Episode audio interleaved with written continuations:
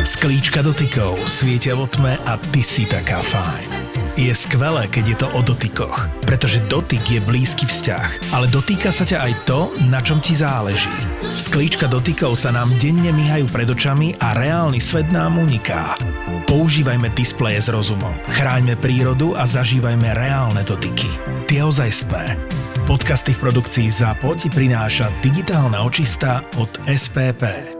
Všetky podcasty ZAPO sú nevhodné do 18 rokov a vo všetkých čakaj okrem klasickej reklamy aj platené partnerstvo alebo umiestnenie produktov, pretože reklama je náš jediný príjem.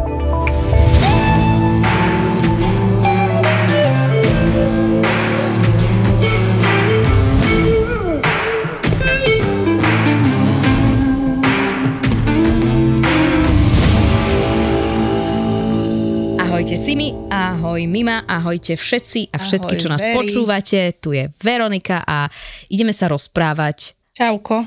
Ahoj. Čau. Stačí raz, podľa mňa. Máme trochu takú pomalšiu reakciu, takže Mima teraz pozdravila. Mime to chvíľu trvá, kým to cez tú nohu porouchavo príde až hore do systému. Cez tých 12 šroubíkov, ktoré tam... No. Ale dobre, inak, aby ste mali teda aj update, alebo teda informáciu o Miminom stave, tak chodí veľmi pomaly, ale isto. Nosí takú slušivú pančušku. Vždy už všade zabudneme. My odídeme so Simi. Takže to, že dnes je v tomto nahrávacom štúdiu, je vlastne zázrak, takže... Veľké šťastie. Prepáč, že sme ťa zabudli, Mim, ale proste tak toto je v živote. Dnes sa budeme, dámy a páni, rozprávať o volebnom práve žien. Prečo sa o ňom budeme rozprávať? Tak je to preto, Mim, ak sa nemýlim, že aj tieto voľby rozhodli ženy, hovorím správne? Presne tak. Tak ako... Tie minulé, v roku 2020, tak aj tieto v podstate rozhodli ženy, pretože nás prišlo k urnám proporciálne viac ako chlapov. A teda kopírujeme aj tú krivku napríklad z USA, kde vždycky tie voľby. A muži ešte sa dá deliť. Ideme do tejto debaty? Nie, to chcela byť len taká psúka. A ako by si delila chlapi a muži? Tomáš, prepáč, my im vrátime sa k tvojim pointám. Dobre. Že chlap je všetko, čo je teda biologicky chlap a muž je niekto, kto... Nie, naopak. Práve, že muž je tá akoby... Umbrella. Aha. Pohlavie? Alebo teda... Nie. Charakterom by som povedala. Ale áno, je to pohlavie, bože. Do čoho sme sa to zaplietli?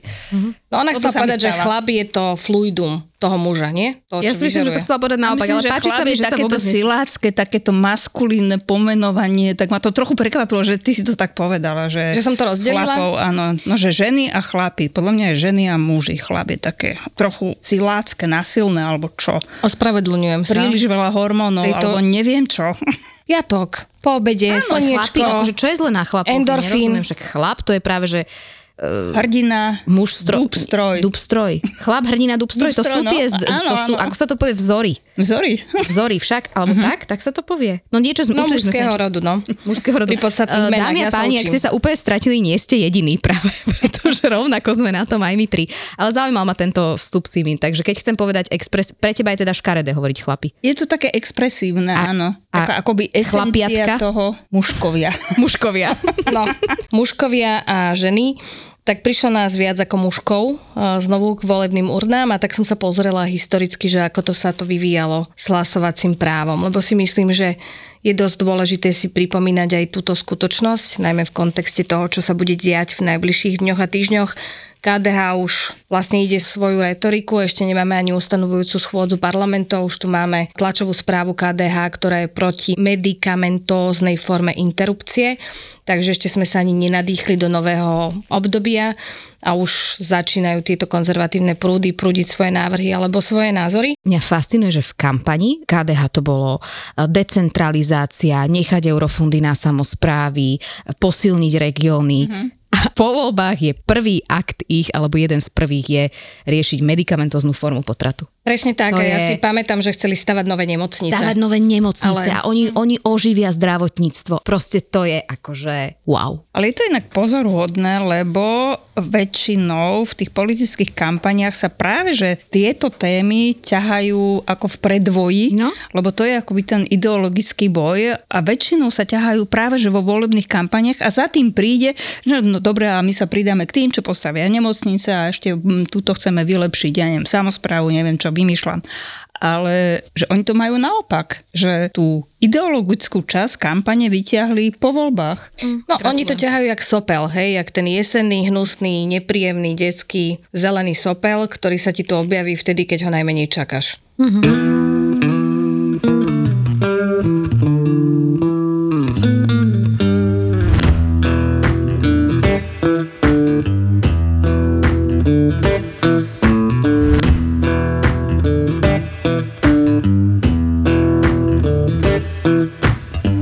Som sa rozohniť, ale potom som si povedala, že sa nejdem rozohniť. A tak dáme si ešte časom podľa mňa jednu takúto diskusiu, pretože... No je tu trochu taká výbušná atmosféra. Ja som dnes inak taká výbušná, musím povedať. Lebo sme takí v boxoch, lebo sme všetci naštvaní. Áno, áno. Každý iný spôsob, situácie, áno. Ja som taká proste nejaká tenzná, tak prepáčte, ak vás uhríznem počas nakrúcania. Ja som sa len akože ťažko zasmiela sarkasticky a cynicky nad zložením teda potenciálnych ministrov a ministeriek, ale budeme to riešiť potom, keď to bude už isté, ale myslím si, že viacerí z nás toto majú ako nejaký proste veľmi nepekný house of cards. Na to sa chcem opýtať, do akej miery si myslíte, že ten taký prvý uniknutý v úvodzovkách zoznam je zmetenie spoločnosti nechať vyrozprávať všetkých novinárov a všetky petície, alebo je to reálne uniknutý dokument? Nie, myslím si, že je to pomerne časté praktikum vedieť, že či sú to médiami akceptované osoby, alebo sa nájdú na nich nejaké tie závadové črty, ktoré potom... To pre mňa bola téma, lebo už aj za mojím mužom boli nejaké médiá, sa ho pýtali na teda ministerstvo kultúry samozrejme, keďže je speváčik. Ale tiež rozmýšľam... Speváčik. Mužkovia, speváčik. Tebe čo dnes je? Dneska vám peniažky ešte dojdú tenzia, a už to máme. Z nej robí tenzia, ju normálne dáva do akože takej menej zrelej podoby. To je v poriadku. No, aby sme sa chápali, lebo ja som sa vyjadrovala pre denník N a konzultovala som to so Simi, keď mi zavolali, že čo hovorím na potenciálneho ministra kultúry Tomáša Tarabu. A presne sme sa so Simi zhodli, že veď zatiaľ, kým to sú potenciálne mená, že prečo by som hodnotila nejaký niekoho návrh, ktorý možno ani nebude realitou.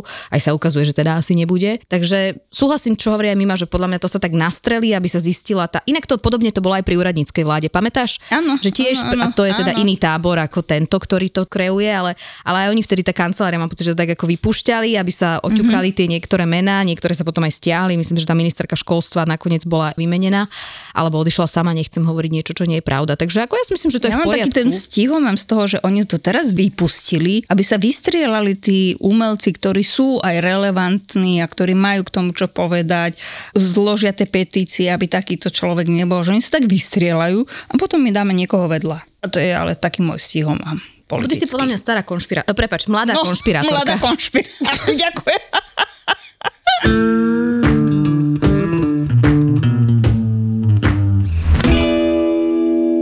Poďme k dátam, dámy. Poďme si povedať, že kedy sme my ženy získali volebné právo, lebo však tí naši chlapi, muži a chlapi a všetci majú vlastne to volebné právo už od nejakého staroveku alebo odkedy. Ale teda inak nie je to celkom pravda, lebo volebné právo bolo svojho času veľmi výsadná pozícia a napríklad v našom regióne mohli voliť iba šľachtici, čo bolo vlastne, že 20% populácie mohlo voliť.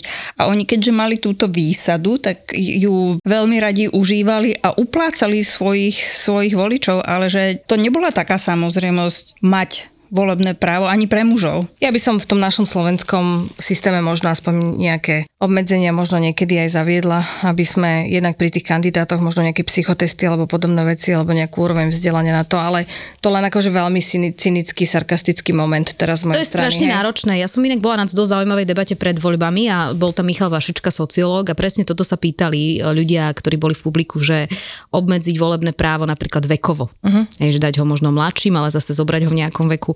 A vlastne sme sa zhodli na tom, že je to nesmierne nebezpečné, že obmedzovať to voličstvo je proste veľmi šmiklavá plocha, ale že vie si predstaviť, a to si myslím, že aj ja si to, čo si povedala ty, že skôr sprísňovať tie kritéria tých, ktorí a ktoré kandidujú, môžu teda byť volení. Nejaké, tých, ktorí môžu byť volení. Hej, lebo to je to, že oni si vyberajú, že idú do toho ringu, čiže musia byť pripravení a pripravené podstúpiť nejaké skúšky alebo nejaké testy, zatiaľ čo tí voliči, voličky proste idú len teda vyjadriť svoj názor. Takže ja si myslím, že súhlasím, že toto je taká náročná debata o tom, že niekoho obmedzovať. Áno, a raz keď sa to bude náhodou meniť, ja sa veľmi silne zasadzujem, aby aj psychiatri boli v tej odbornej skupine alebo komisii, ktorá to bude meniť. Neskoro. Áno, už je to neskoro, tak ale aj v tejto krajine sa učíme veľakrát to, že až keď niečo zažijeme, tak potom kvôli tomu tú legislatívu zmeníme. No, tak ale učíme sa z vlastných zážitkov, aby som nepovedala chýb. Dobre, tak vráťme sa k volebnému právu na Slovensku žien, teda ako sme na tom? Tak my ženy máme volebné právo v Československu, v tomto čase ešte v Československu, od roku 1920, kedy prvýkrát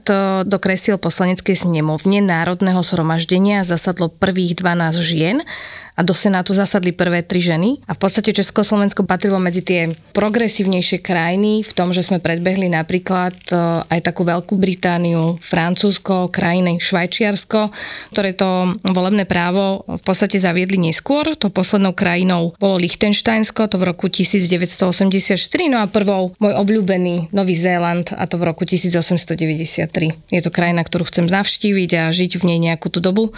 Mám taký plán v 60-ke, potom sa o tom môžeme niekedy porozprávať, že... Ale vieš, ak my tak pindáme vždycky na to Slovensko, že aký sme pozadu a neviem čo, ale na Slovensku už skoro 50 rokov predtým, než bolo zavadené prvá možnosť pre ženy voliť v Európe, existoval spolok, volá sa Živena, ktorý bojoval za ženské práva, začínal tak veľmi opatrne, že naučiť tie ženy variť, vyšívať, ale pritom aj pracovať s peniazmi, čo bolo nesmierne dôležité, lebo tam naraz tie ženy dostávali akoby nejaké, že ekonomické vzdelanie a ekonomickú silu, že vlastne dostávali do rúk peniaze, že predtým vlastne im tie peniaze nikdy nepatrili. Tak to je taká celkom významná vec a hovorila pani Magda Vášáriová, ktorá o tom rada rozpráva, lebo je čestná predsednička, tak hovorila taký príbeh, že oni teda majú vytlačenú tú knižku, takú peknú oživenia, a ona, že keď príde na nejakú medzinárodnú návštevu alebo na konferenciu a odovzdá to tým ženám, ktoré sú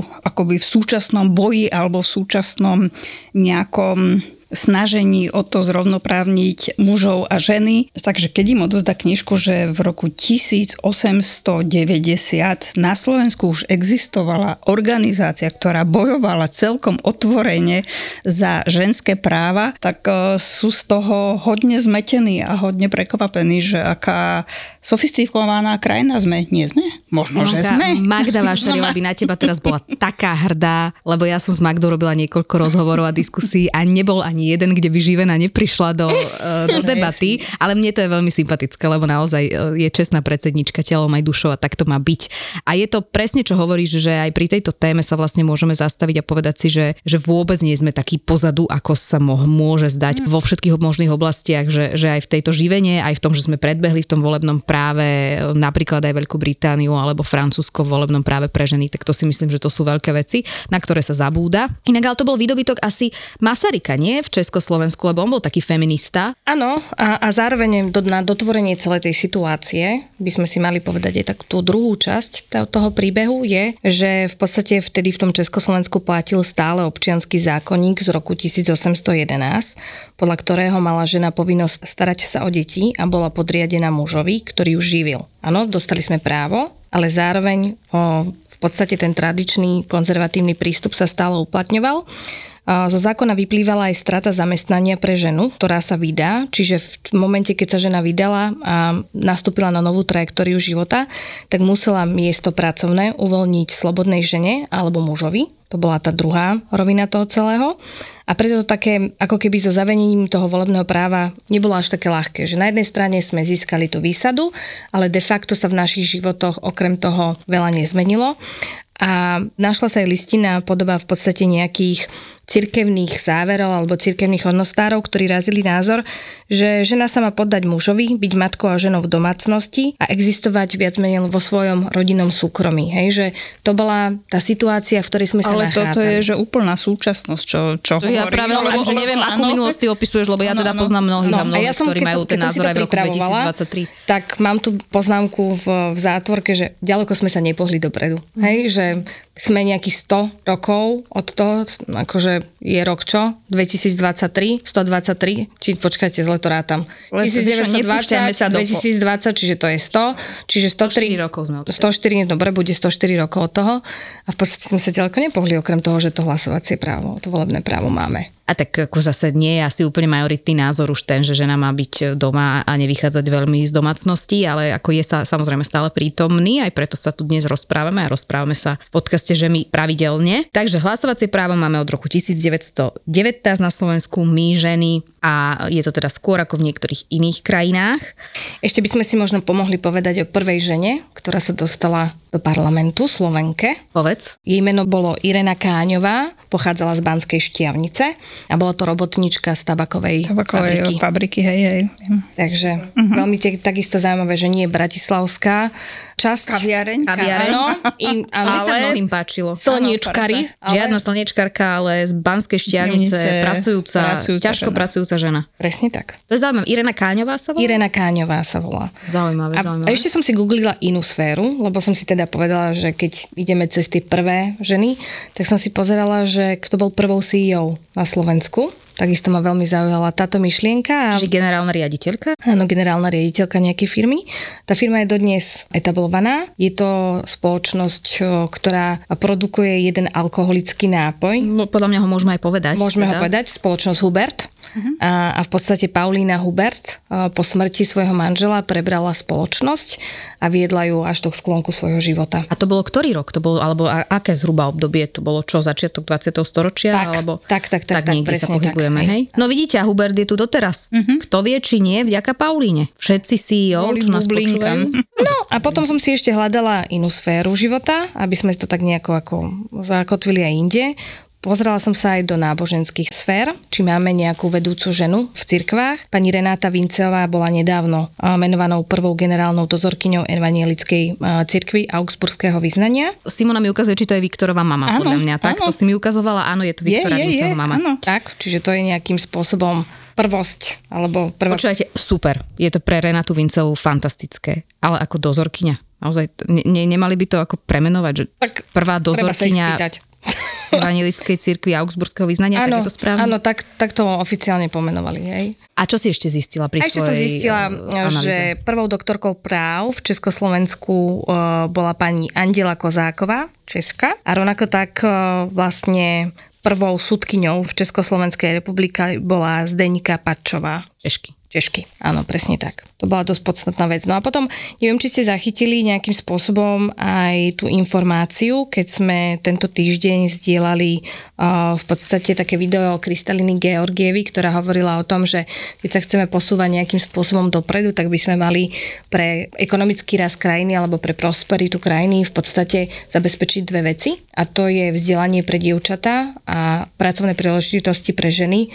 V momente, kedy chcú pracovať, nemôžu, ale kedy chcú pracovať, tak im to dovoliť a vytvoriť to prostredie. Tak som sa ešte pozerala aj na informáciu o tom, že dokedy bol ženám odopieraný prístup k vzdelaniu, lebo to je podľa mňa tiež rovnako tak veľmi zaujímavá informácia, tak po vzniku Československa začali na právnickej fakulte Univerzity Komenského v Bratislave v akademickom roku 1921-22 prvýkrát študovať aj ženy. Na Karlovej univerzite v Prahe to bolo v rokoch 1918-1919 a medzi prvými riadnymi poslucháčkami štúdie na Univerzite Komenského bolo 6 žien zo 199 študentov. Trošku som si to tak nejako dneska štatisticky predpripravila. Čo vy na to? Dobre, inak to je zaujímavé, že 6 žien zo 192, keď začínali. No. A teraz som sa rozprávala s jednou kardiologičkou, ktorá hovorila, že aj tá medicína bude o chvíľu vlastne ženské odvetvie.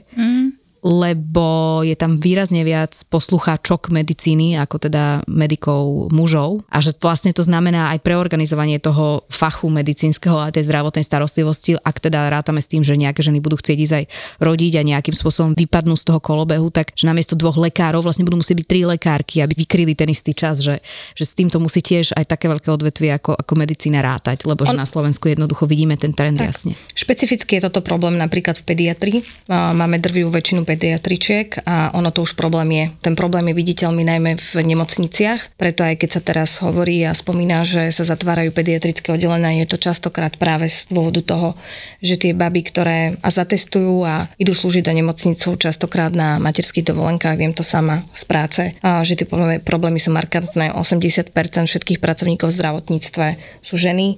V sociálnych veciach je to dokonca sociálnych pracovníčkov máme vyše 90%, čo sú ženy. Čiže ako keby tie problémy tu sú, málo sa o nich hovorí. Môžeme si spraviť aj špeciálny podcast na to, aby sme sa pobavili. Hovorí sa o nich vtedy, keď štrajkujú sestričky, alebo keď lekári sa sťažujú, tak sa všetci tvária, že však čo chcú, veď majú dobré platy a tie sestričky vlastne tiež sú súčasť zdravotníctva, ktorá zachraňuje životy, starajú sa o ľudí v tých najťažších chvíľach a my im nedáme teda tie zvýšené platy, ale vytvoríme nové ministerstvo, lebo to je, že mega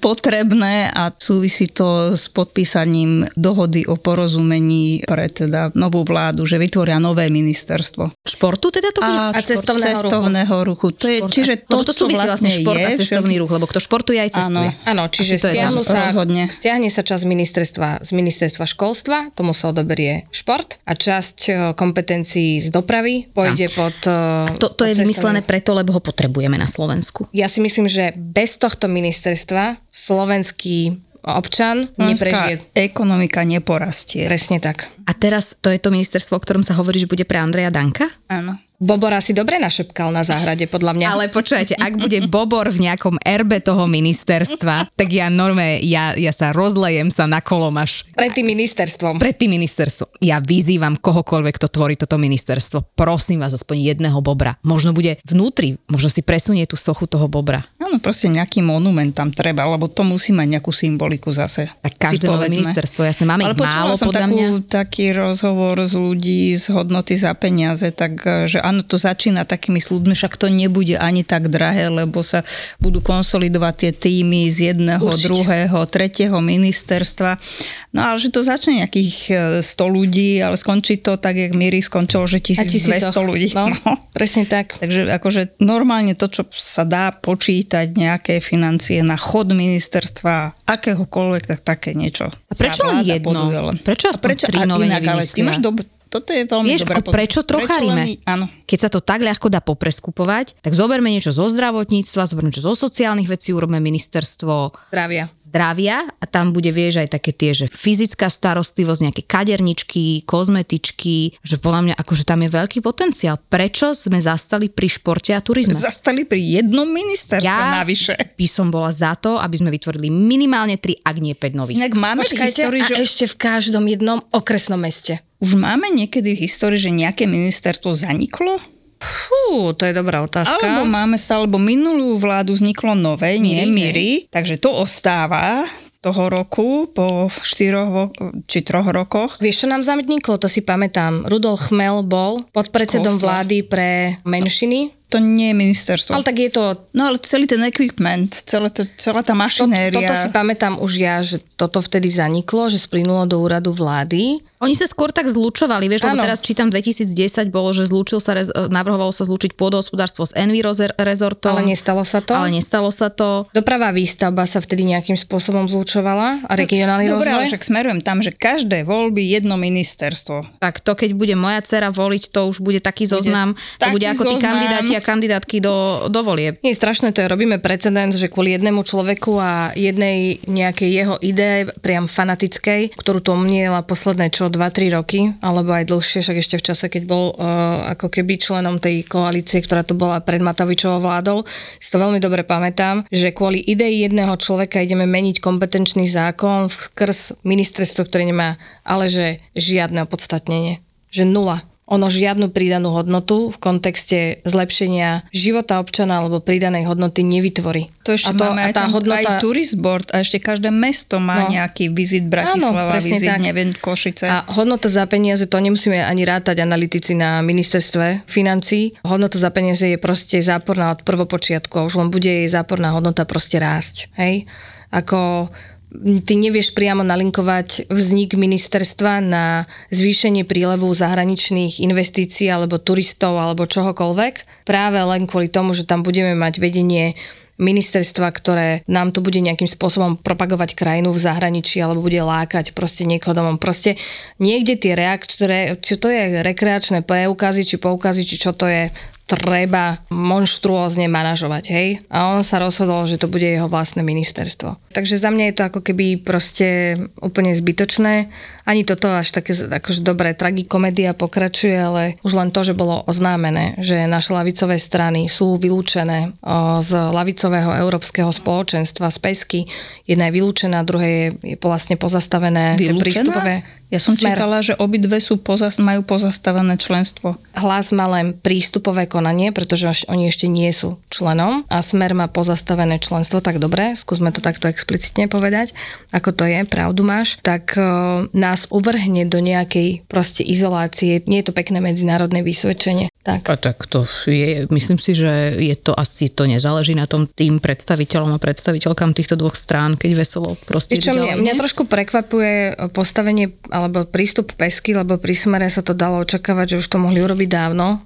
Prečo to prichádza až práve teraz? Takže tak. Tak oni to odvodňujú práve tým spojením so SNS, s tou ekvipou ľudí, ktorí sa ocitli na teda prvých zvolených miestach. Áno, zároveň by som ale očakávala, že sa to udeje v momente, kedy už akože máš zostavenú vládu, jej vyjadrená dôvera a tak ďalej, lebo zase povedzme si, v tejto krajine sme podpísali toľko memorandov porozumení, že ich vykonateľnosť, keby sme kontrolovali, tak akože je tiež celkom zaujímavá, hej? Že kým tu nebude programové vyhlásenie vlády a tá vláda nezíska proste nejakým spôsobom dôveru. Nemyslím si, že tam bude problém. A ja si to myslím, ale aby sme neboli hypernegatívne dievčatá, a nepozitívne a rezignované v živote, tak sa tu snažím ťahať tú pozitívnu líniu. Uh-huh. No, takže ešte dajme tomu možno nejakú nádej, vzkriesenie, neviem čo, nič.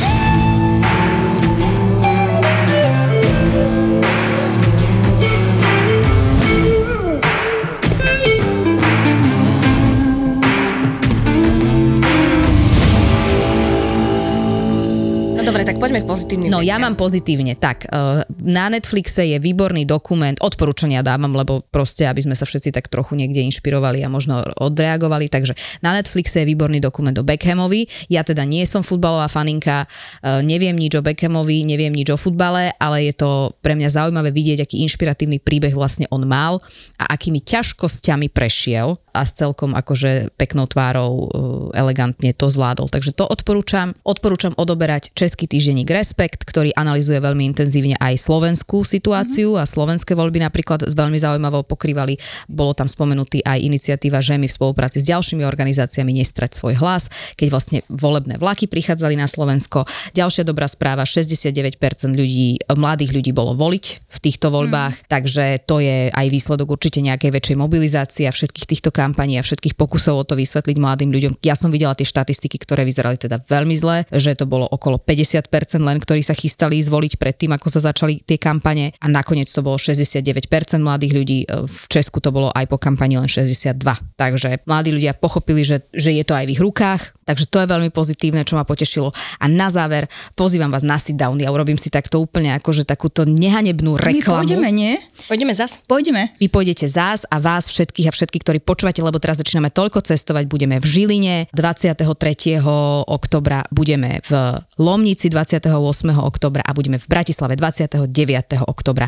Takže ja vás normálne pozývam, poďte. Nejaké podpultové lístky nám dáš? Podpultové, dám ti zľavu, dám ti 10% zľavu.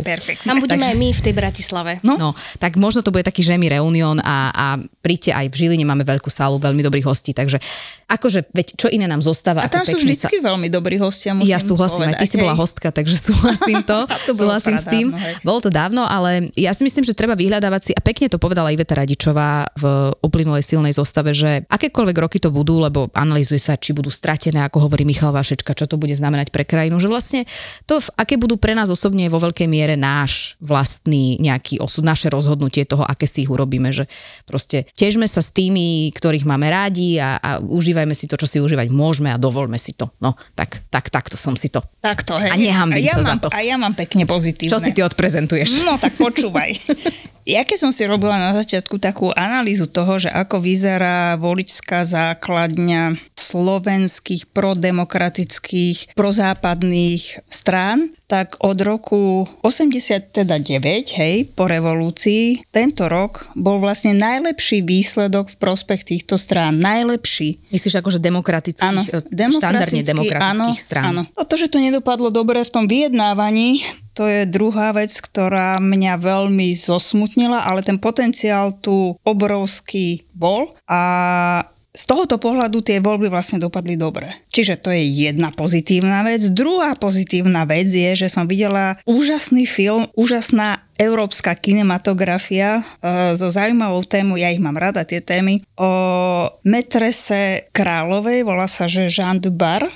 Hrá to Johnny Depp, hrá kráľa a je to krásne urobený príbeh, ktorý natočili celý v tom Versailles. Takže tie miestnosti, po ktorých som aj ja chodila, keď som tam bola, tak všetky tam boli nádherné. To bola Milenka Ľudovita 14. v minulom živote. Áno, áno, áno, to sa Saifa poteší, hej. A ako sa volá ten film? Jean Dubarre, Králova Milenka, tak. Už chodí v kinách? Teraz to bolo na otvorení festivalu Bitukan, čo sú, že čo, Benátky, Berlín a Cannes, akože najlepšie európske filmy, a na Slovensku teda je teda festival Bitukan a tam bol otváracím filmom práve tento film, ktorý bol aj v Cannes otváracím filmom. Vynikajúce. Chodte, je to s nadhľadom urobené, kultivované, európske, krásne vizuálne, tematicky zaujímavé, krásne kino. Tak si to opísala, že ty si tam musela strihnúť aspoň nejakú vedľajšiu úlohu. Chcela som, neprešla som castingom. Čo ti poviem? Niekde to ešte funguje. Neviem prečo. Shame on them. Shame on them. Veď oni zistia, o čo to prišli. To som si presne povedala. Oni zistia. Určite. Keď nevyhrajú Oscara, tak budú si trieskať hlavy, že keď to za Simona Mali Box, sme vybrať tú. Soška bola na dosah. Miriam. Si sa zakoktala. Akože dneska mi môj muž ráno povedal, že Mirka, ty povieš Miriam, akože dnešná škála môjho mena je pomerne ako veľká. Inak pre všetkých ostatných, mňa keď niekto nazve Miriam, tak si predstavujem môjho otca, ja ako malé dieťa, že som zase niečo zle spravila, takže pre mňa to je taký, že... Počuj, a ty si reálne Miriam či Miriama? Lebo Miriama. Ja to neviem. Miriama, časť... A ty máš najťažšie meno na svete, ešte aj letovanec. Ja viem. No, ale možno zase, keď sa rozvedia znovu vydá, môže mať iné. Ale má to jednu výhodu, že ľudia si nevedia zapamätať to meno presne ako je, ale vedia, že to je nejaká žena, ktorá je nejako významná, treba si to, že to meno poznáme. Tak. Hej, a všetci ma potom volajú Letanoviec, ale to je v pohode, to už som si zvykla. Úplne najväčší highlight bolo moje priezvisko, už len to dokončím, keď mi jedna redaktorka z denníka SME povedala, že Miriam Lefantoviec. To bolo akože už totálne akože peklo v roku 2018. Lefantoviec. Hej, Miriam Lefantoviec. Tak to bolo... Mojho uja, ktorý sa volá Vladimír Ostrihoň, raz na recepcii hotela predstavili, tuto je Vladimír Ohňostroj. Tam proste presne niečo na tento. Dobre, ale aby sme sa vrátili k tvojim pozitívam. Teda ja k tým pozitívam, tak sa teším, že konečne sa rozbehla teda najvyššia hokejová súťaž. Úplne naviac. Konečne tie útorky, piatky začínajú mať taký iný zmysel. V týchto podcastoch máme dve také malé úchylky. Jedna je drevený bobor na golfovom ihrisku a druhá je športový klub Spišská Nová Ves, ktorá po úžasnom výkone počiatočnom stále teda kráľuje najvyššej hokejovej lige. Teším sa, že sme porazili aj Slovan Bratislava. Čo sa na mňa pozeráš? Ja mne jedno, či Slovan, či kto. V tom prvom zápase, to je jednej z tých prvých, ktorý sme hrali, takže pevne verím, že to chlapcom vydrží čo najdlhšie. Už sa teším, keď pôjdem na hokejový zápas. Môžeš dostať dievča zo Spišskej Novej Vsi, ale nedostaneš Spišskú Novú Ves dievčaťa. To určite nie. Ďakujem ti veľmi pekne a fandíme teda všetkým hokejovým klubom na Slovensku. Že nie, iba v Spišskej Novej Vsi. Chcela som to tak uhľadnúť, že sme aké štedré. Počkaj, my vítame poslucháčov a poslucháčky zo všetkých hokejových klubov. U nás ste v bezpečí, tak tešíme sa na budúce, keď sa porozprávame a ďakujeme, že ste s nami vydržali. Sme aj na Instagrame. Ste v bezpečí. Že naše srdcia sú veľké. Naše srdcia sú veľmi veľké a náš Instagram môže byť ešte väčší. Myslíme to zo srdiečka aj z peňazí. peňažkou. Aj s peňažkou. Mužičkovia, či mužkovia. Mužkovia a spevačík. Tak takto sme vám dnes obohatili slovník a dajte nám vedieť, ako sa vám to tu páčilo, čo tu predvádzame. Najlepšie teda pozitívne, ale môžete aj akokoľvek inak. Ďakujem pekne a ďakujem dámy, že sme sa porozprávali. Prešov, Bratislava, New York, Paríž, Praha. Chcela by som sa pristaviť pri každom z týchto miest na chvíľku. Silné príbehy menej známych alebo úplne neznámych žien. Žijem príliš dlho s mojím mužom však. A k tomu mediálne známi muži, ktorí vždy majú čo povedať. Je to moja ašpirácia. Česť pár výnimkám. Takéto silné osobnostné kombinácie milujeme aj my v ZAPO. Vôbec mi to zatiaľ nevychádza, ale... Sit down s Veronikou. A hneváš sa ty na Slovensko? Sit down. Akože v komentároch nakladajú aj Dalajlámovi. Charizmatická, sebavedomá a vždy pozitívna. Joj, tá ona šúna to tá. Veronika Cifrová-Ostrihoňová a jej hostia v novom podcaste pod hlavičkou ZAPO Zábava v podcastoch. Držím ťa naozaj veľmi palce. Sit down s Veronikou.